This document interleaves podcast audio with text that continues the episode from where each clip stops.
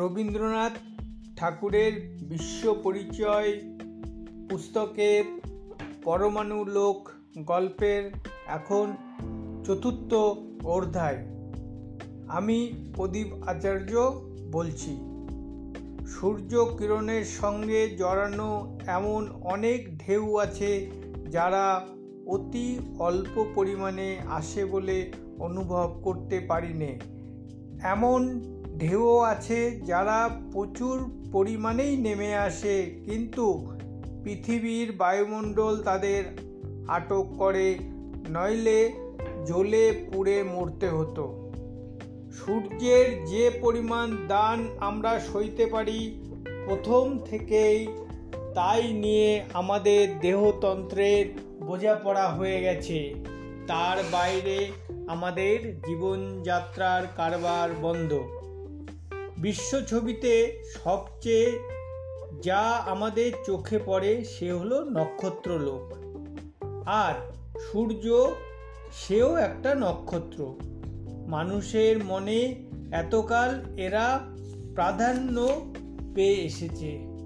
বর্তমান যুগে সবচেয়ে মানুষকে আশ্চর্য করে দিয়েছে এই বিশ্বের ভিতরকার লুকানো বিশ্ব, যা অতি সূক্ষ্ম যা চোখে দেখা যায় না, অথচ যা সমস্ত সৃষ্টির মূলে।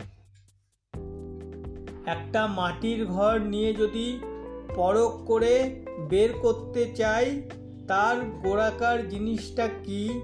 তাহলে পাওয়া যাবে ধুলোর কণা।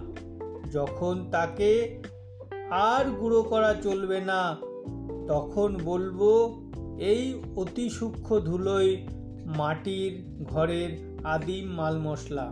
তেমনি করেই মানুষ একদিন ভেবেছিল বিশ্বের পদার্থগুলোকে ভাগ করতে করতে যখন এমন সূক্ষ্মে এসে ঠেকবে যে তাকে আর ভাগ করা যাবে না, তখন সেইটাকেই বলব বিশ্বের আদিভূত, অর্থাৎ গোড়াকার সামগ্রী।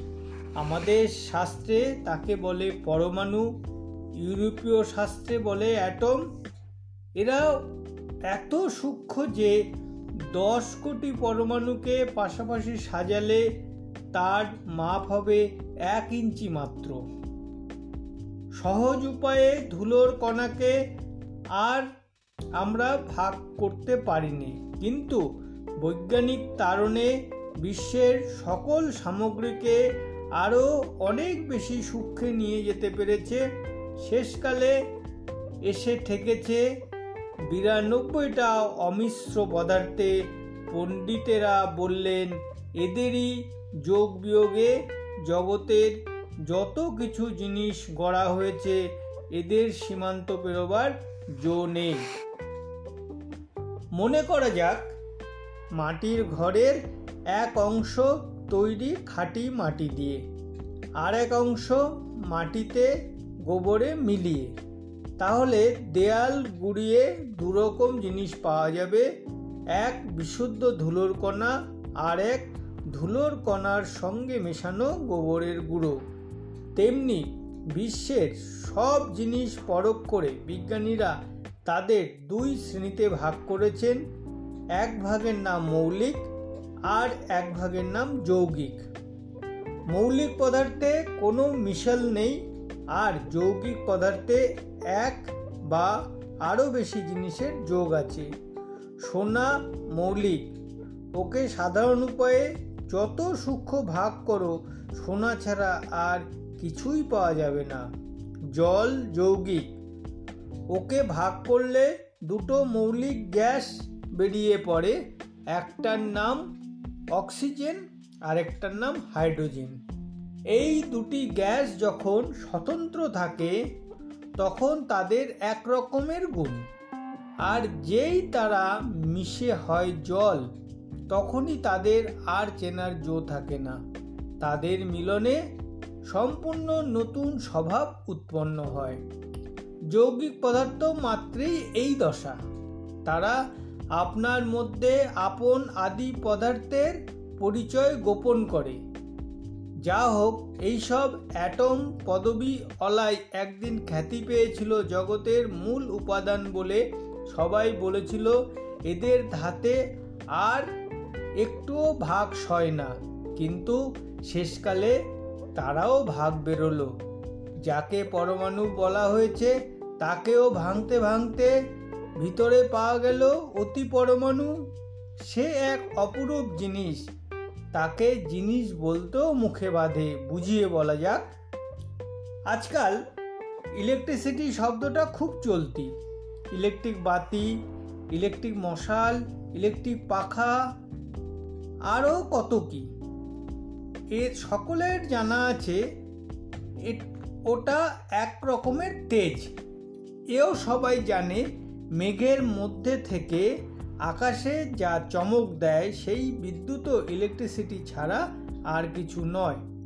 এই বিদ্যুৎই পৃথিবীতে আমাদের কাছে সবচেয়ে প্রবল প্রতাপে ইলেকট্রিসিটিকে আলোয় এবং গর্জনে ঘোষণা করে। গায়ে লাগলে সাংঘাতিক হয়ে ওঠে। ইলেকট্রিসিটি শব্দটাকে আমরা বাংলায় বলব বৈদ্যুৎ। এই বৈদ্যুৎ আছে দু জাতের। বিজ্ঞানীরা এক জাতের নাম দিয়েছেন পজিটিভ, আরেক জাতের নাম দিয়েছেন নেগেটিভ। তর্জমা করলে দাঁড়ায় হাঁ ধর্মী আর না ধর্মী এদের মেজাজ পরস্পরের উল্টো। এই বিপরীতকে মিলিয়ে দিয়ে হয়েছে সমস্ত যা কিছু। অথচ পজিটিভের প্রতি পজিটিভের, নেগেটিভের প্রতি নেগেটিভের একটা স্বভাবগত বিরুদ্ধতা আছে। এদের টানটা বিপরীত পক্ষের দিকে। এই দুই জাতের অতি সূক্ষ্ম বৈদ্যুৎ কণা জোট বেঁধেছে পরমাণুতে। এই দুই পক্ষকে নিয়ে প্রত্যেক পরমাণু যেন গ্রহের সূর্যে মিলন বাধা। সৌরমণ্ডলের মতো সূর্য যেমন সৌরলোকের কেন্দ্রে থেকে টানের লাগামে ঘোরাচ্ছে পৃথিবীকে। পজিটিভ বৈদ্যুৎ কণা তেমনি পরমাণুর কেন্দ্রে থেকে টান দিচ্ছে নেগেটিভ কণাগুলোকে। আর তারা সার্কাসের ঘোড়ার মতো লাগামধারী পজিটিভে চারদিকে ঘুরছে। পৃথিবী ঘুরছে সূর্যের চারদিকে নয়, কোটি মাইলের দূরত্ব রক্ষা করে। আয়তনের তুলনায় অতি পরমাণুদের কক্ষপথে দূরত্ব অনুপাতে তার চেয়ে বেশি বই কম নয়। পরমাণু যে অন্যতম আকাশ অধিকার করে আছে, তার মধ্যেও দূরত্বের প্রভূত কম বেশি আছে। ইতিপূর্বে নক্ষত্রলোকে বৃহত্বের ও পরস্পর দূরত্বের অতি প্রকাণ্ডতার কথা বলেছি, কিন্তু অতি ছোটকেও বলা যেতে পারে অতি প্রকাণ্ড ছোট। বৃহৎ প্রকাণ্ডকতার সীমাকে সংখ্যা চিহ্ন দিয়ে ঘের দিতে গেলে যেমন একের পিছনে বিশ পঁচিশটা অঙ্কপাত করতে হয়, ক্ষুদ্রতম প্রকাণ্ডতা সম্বন্ধে সেই একই কথা। তারও সংখ্যার ফৌজ লম্বা লাইন জুড়ে দাঁড়ায়। পরমাণুর অতি সূক্ষ্ম আকাশে যে দূরত্ব বাঁচিয়ে অতি পরমাণুরা চলাফেরা করে, তার উপমা উপলক্ষে একজন বিখ্যাত জ্যোতিষী বলেছেন, হাওড়া স্টেশনের মতো মস্ত একটা স্টেশন থেকে অন্য সব কিছু জিনিস সরিয়ে দিয়ে কেবল গোটা পাঁচ ছয় বলতা ছেড়ে দিলে তবে তারই সঙ্গে তুলনা হতে পারে পরমাণুর আকাশস্থিত অতি পরমাণুদের। কিন্তু এই ব্যাপক শূন্যের মধ্যে দূরবর্তী কয়েকটি চঞ্চল পদার্থকে আটকে রাখবার জন্য পরমাণুর কেন্দ্রবস্তুর প্রায় সমস্ত ভার, সমস্ত শক্তি কাজ করছে। এ না হলে পরমাণু জগৎ ছারখার হয়ে যেত আর পরমাণু দিয়ে গড়া বিশ্বজগতে অস্তিত্ব থাকতো না।